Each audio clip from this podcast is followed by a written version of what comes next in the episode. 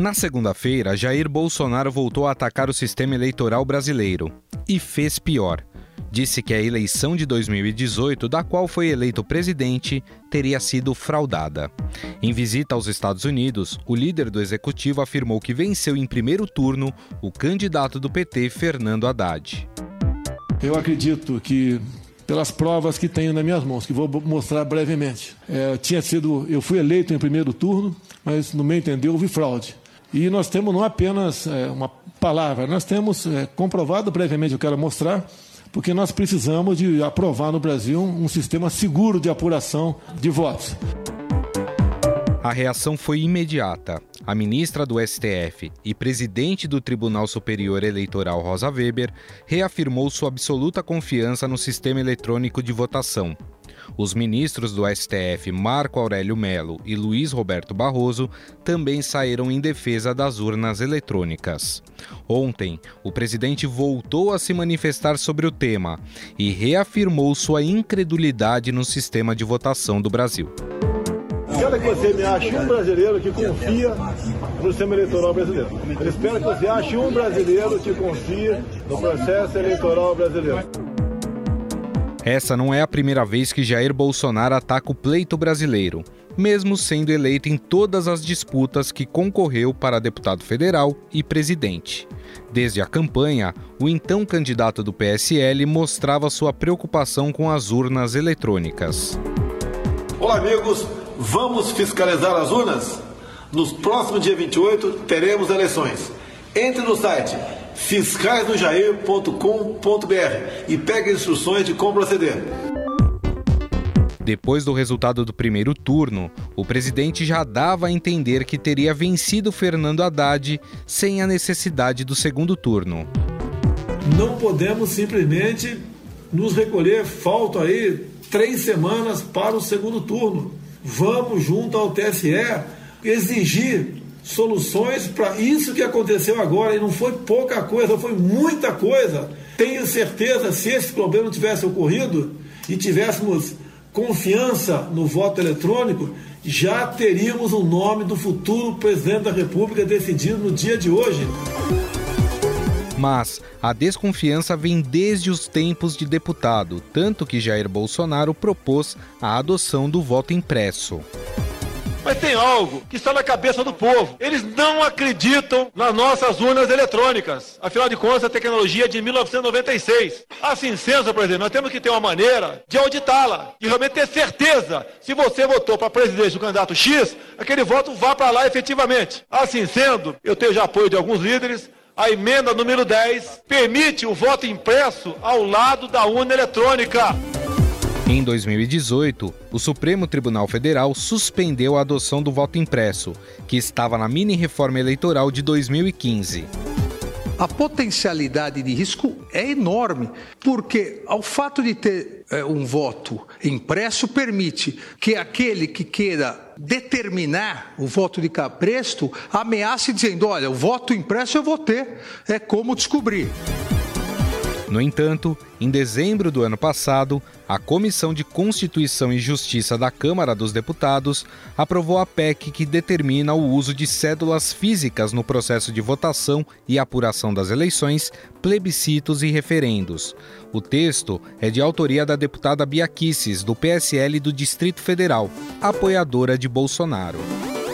O que é preciso fazer é garantir que, se houver alguma é, distorção, algum problema, que, de, que seja deixado rastro desse desvio do voto. E o voto impresso ele vai conferir essa segurança. A PEC ainda será analisada por uma comissão especial e posteriormente votada em dois turnos no plenário da Câmara. Afinal, essas acusações podem gerar a abertura de um processo contra o presidente Jair Bolsonaro, como por exemplo o impeachment? Existem dúvidas sobre a lisura das urnas eletrônicas? Quem responde essas questões é o especialista em direito eleitoral e mestre em direito constitucional, Tony Chalita. Tudo bem, doutor? Como vai? Tudo bem, prazer falar com você. Em termos legais, essa acusação do presidente, caso ele não apresente provas consistentes do que ele está falando, isso pode gerar um processo contra ele na Justiça Eleitoral? De onde surgem essas afirmações com que ele diz com tanta veemência possuir da existência dessa fraude? É, porque a Justiça Eleitoral ela possui um sistema de verificação e de controle muito efetivo que, diga-se de passagem, a cada eleição isso é novamente auditado. A sociedade ela é convidada a participar de inúmeros testes que são feitos a respeito da, da, da segurança do sistema. É, inclusive, a, o nosso sistema e a nossa segurança da, das urnas, ela é, inclusive, utilizada por outros países. E esse tipo de afirmação, ele já chegou a ser feito em eleições passadas em outras campanhas eleitorais por outros partidos políticos e na ocasião eh, a própria conclusão que se teve é que não haveria eh, como se apontar a existência desses vícios. Então é uma afirmação realmente eh, muito grave quanto à natureza das, das, afirmações feitas e quanto ao titular da, da manifestação, sendo o presidente da República em exercício, trazer uma afirmação nesse sentido. E aí surgem algumas dúvidas, como, por exemplo, a, existência dessas supostas provas que ele diz possuir, ela é baseada em alguma investigação, presumo. É, e quem, quem, quem seguiu essa investigação? Como que ele recebeu essa informação? Nisso já mostra se, se, se eventualmente, de fato, existir algum tipo de, de auditoria que tenha sido feito, essa auditoria depende, evidentemente, de uma própria atuação dos órgãos que têm competência para isso ainda que haja uma auditoria externa, para que se tenha uh, o respaldo e as informações oficiais a serem auditadas, como, por exemplo, acesso à urna, acesso a, aos boletins com as votações todas é, do território nacional, é preciso que haja disponibilização disso e, portanto, uma investigação oficial sendo feita. Qualquer investigação extraoficial, portanto, ela, ela é, vai além daquilo que caberia ao chefe do executivo ter conhecimento. Não caberia a ele também receber informações antes uhum. do que a própria justiça eleitoral. Então, essa história ficou um pouco mal contada e cria uma instabilidade no momento complicadíssimo que o país vive, seja dessas crises internacionais ou desse próprio embate que o presidente tem travado com as outras, com as instituições que compõem a República do Brasil.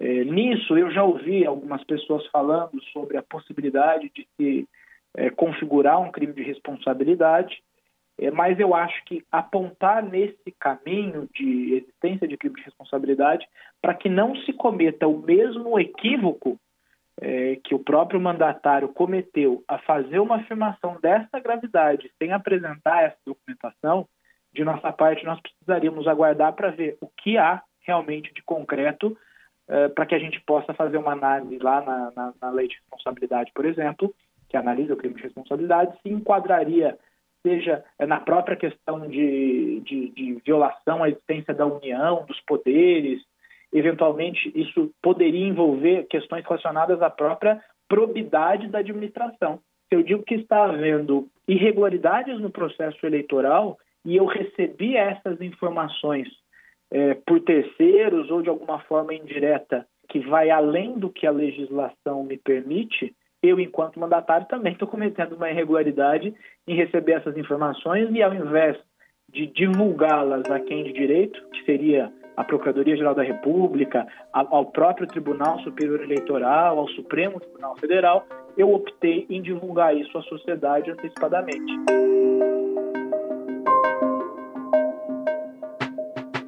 Se não houver provas é, em relação ao que o presidente está falando, isso poderia inclusive ser levado para o Congresso Nacional e decidido ali uma abertura de processo de impeachment? Isso, isso faz parte também desse Olha, contexto? Honestamente, é, diariamente, se nós fizermos uma análise nua, crua e realista da, da, lei, uh, da lei 1079, que trata da crime de responsabilidade do presidente da República, semanalmente a gente tem elementos para apresentação de denúncias contra falas feitas pelo presidente, contra atos que ele publica nas suas redes sociais, contra a forma como ele trata a imprensa no modo geral.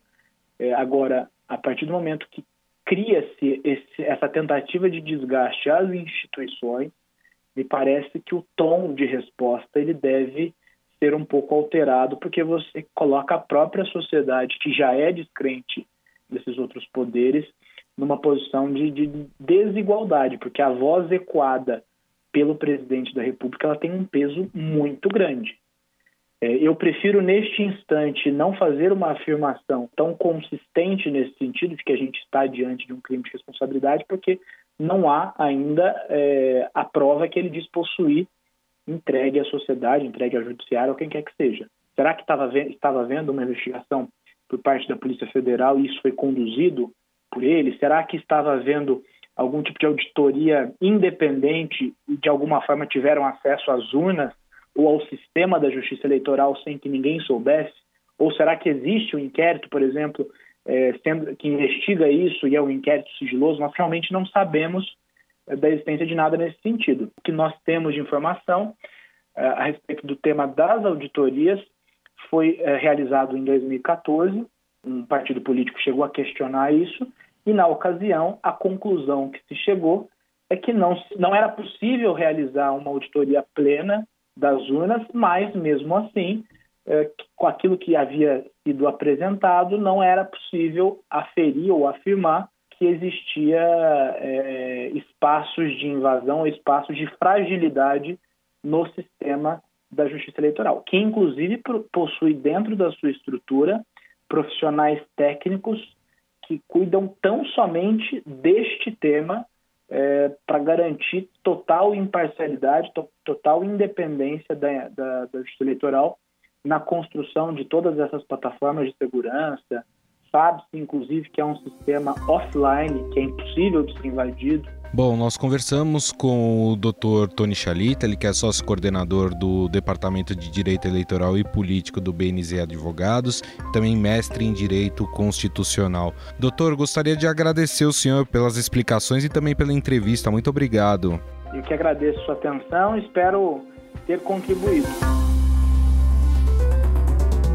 E politicamente, como essa declaração do presidente pode bater nas outras instituições, como o legislativo e o judiciário? Qual a estratégia de Bolsonaro por trás dessas declarações? Converso agora com o cientista político e professor do INSPER, Carlos Melo.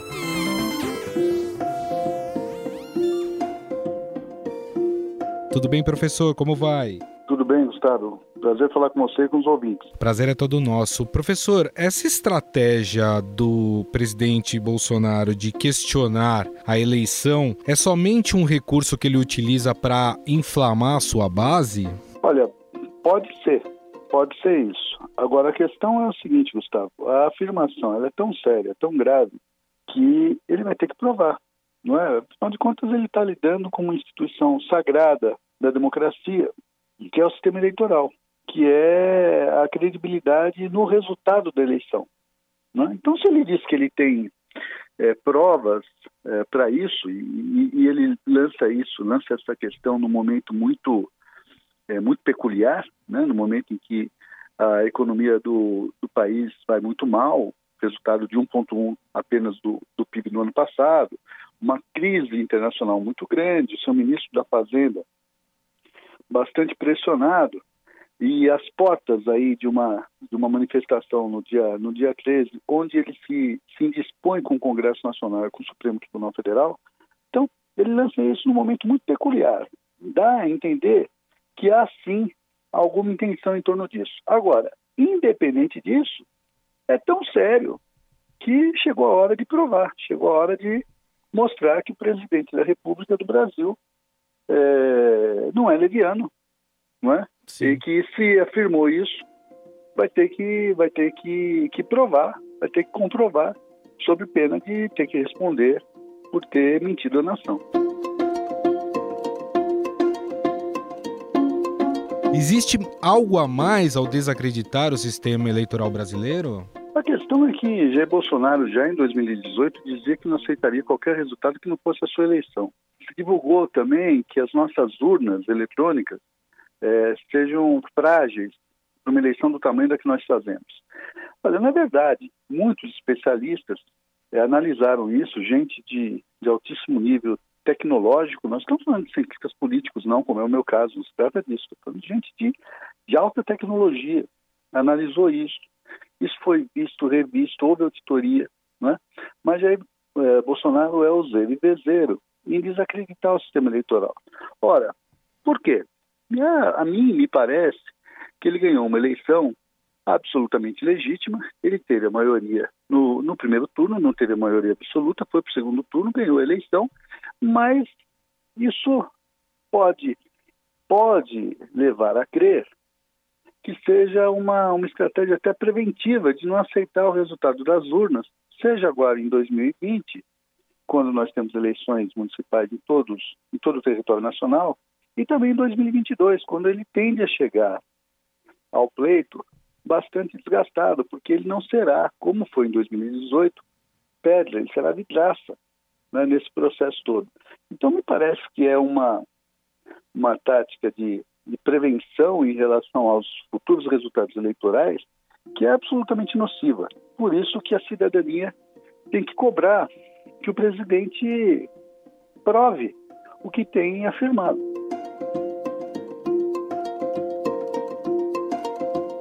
Agora, é, o presidente é sempre acusado de da falta de apreço pela democracia. Esse tipo de declaração é, corrobora que, de fato, talvez o presidente não seja tão afeito à democracia? Olha, se fosse essa questão é, isoladamente, nós poderíamos ter alguma dúvida em relação a isso. Mas veja, homenagens ao general Ustra, homenagens à, à ditadura que, que vigiu no Brasil é, entre os anos 64 e 85. Ele e seus, seus próximos são os erros e vezeiros em falar do AI-5, por exemplo. Não é? É, homenagens a ditadores latino-americanos, é, como o general Augusto Pinochet no Chile, não é? ou Augusto Stroessner na, no Paraguai. Então, o presidente ele, ele vem dado sucessivos sinais nessa direção, não é? que nos permite juntar um sinal com o outro e chegar a uma conclusão de que o apreço à, à democracia tem passado longe aí por parte do presidente. A eleição, ela é muito séria. Às vezes, um partido ganha, o outro partido, é, às vezes é quem ganha, você tem alternância de poder, e é assim que deve ser. Agora, se há questões substantivas em relação ao método eleitoral, em relação ao sistema eleitoral, ele tem que mostrar quais são esses problemas e na condição de, eh, de um líder político, também apontar quais são as soluções. Nós vamos mudar o nosso método para qual? Não pode ser do, do gosto do presidente. Tem que ser tecnicamente factível e tem que ser também democraticamente válido. Mas não pode ser simplesmente da vontade ou ao sabor da disputa política e dos interesses políticos.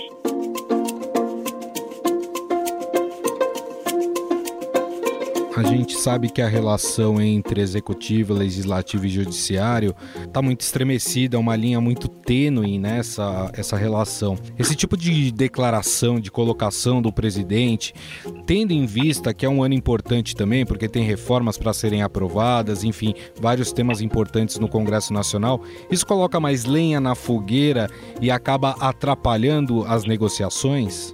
Olha, coloca, porque desvia o foco. O que, que nós tínhamos que estar tá discutindo hoje?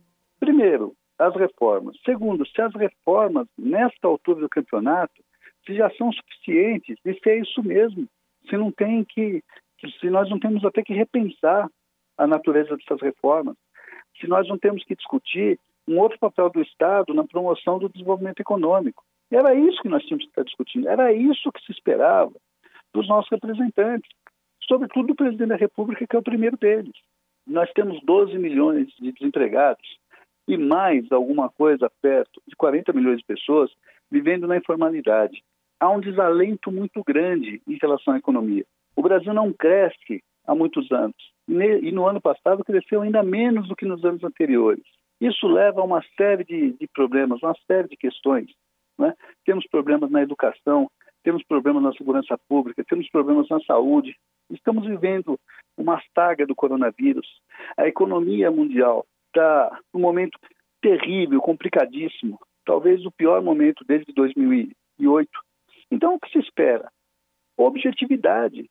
E onde que se discute isso? No Congresso Nacional, na relação do Congresso Nacional com o Executivo. É aí que tem que se procurar soluções, é aí que tem que se procurar por onde sair da crise. E não simplesmente agravá-la com denúncias tão bombásticas quanto aparentemente vazias. Eu quero dizer para você, aparentemente vazias, porque eu quero crer que o presidente apresente o que ele disse que apresentaria. Bom, nós conversamos com o cientista político e professor do INSPER, Carlos Melo, que nos falou um pouco mais aí sobre a percepção política eh, em relação às declarações do presidente, em relação às dúvidas colocadas na lisura do sistema eleitoral brasileiro. Professor, gostaria mais uma vez de te agradecer. Muito obrigado pela atenção. Sempre um prazer falar com você e com os ouvintes.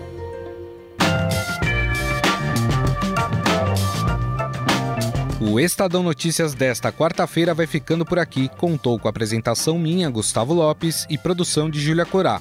A montagem é de Nelson Volter. O diretor de jornalismo do Grupo Estado é João Fábio Caminoto. Mande seu comentário e sugestão para o e-mail podcast@estadão.com. Um abraço e até mais. Estadão Notícias.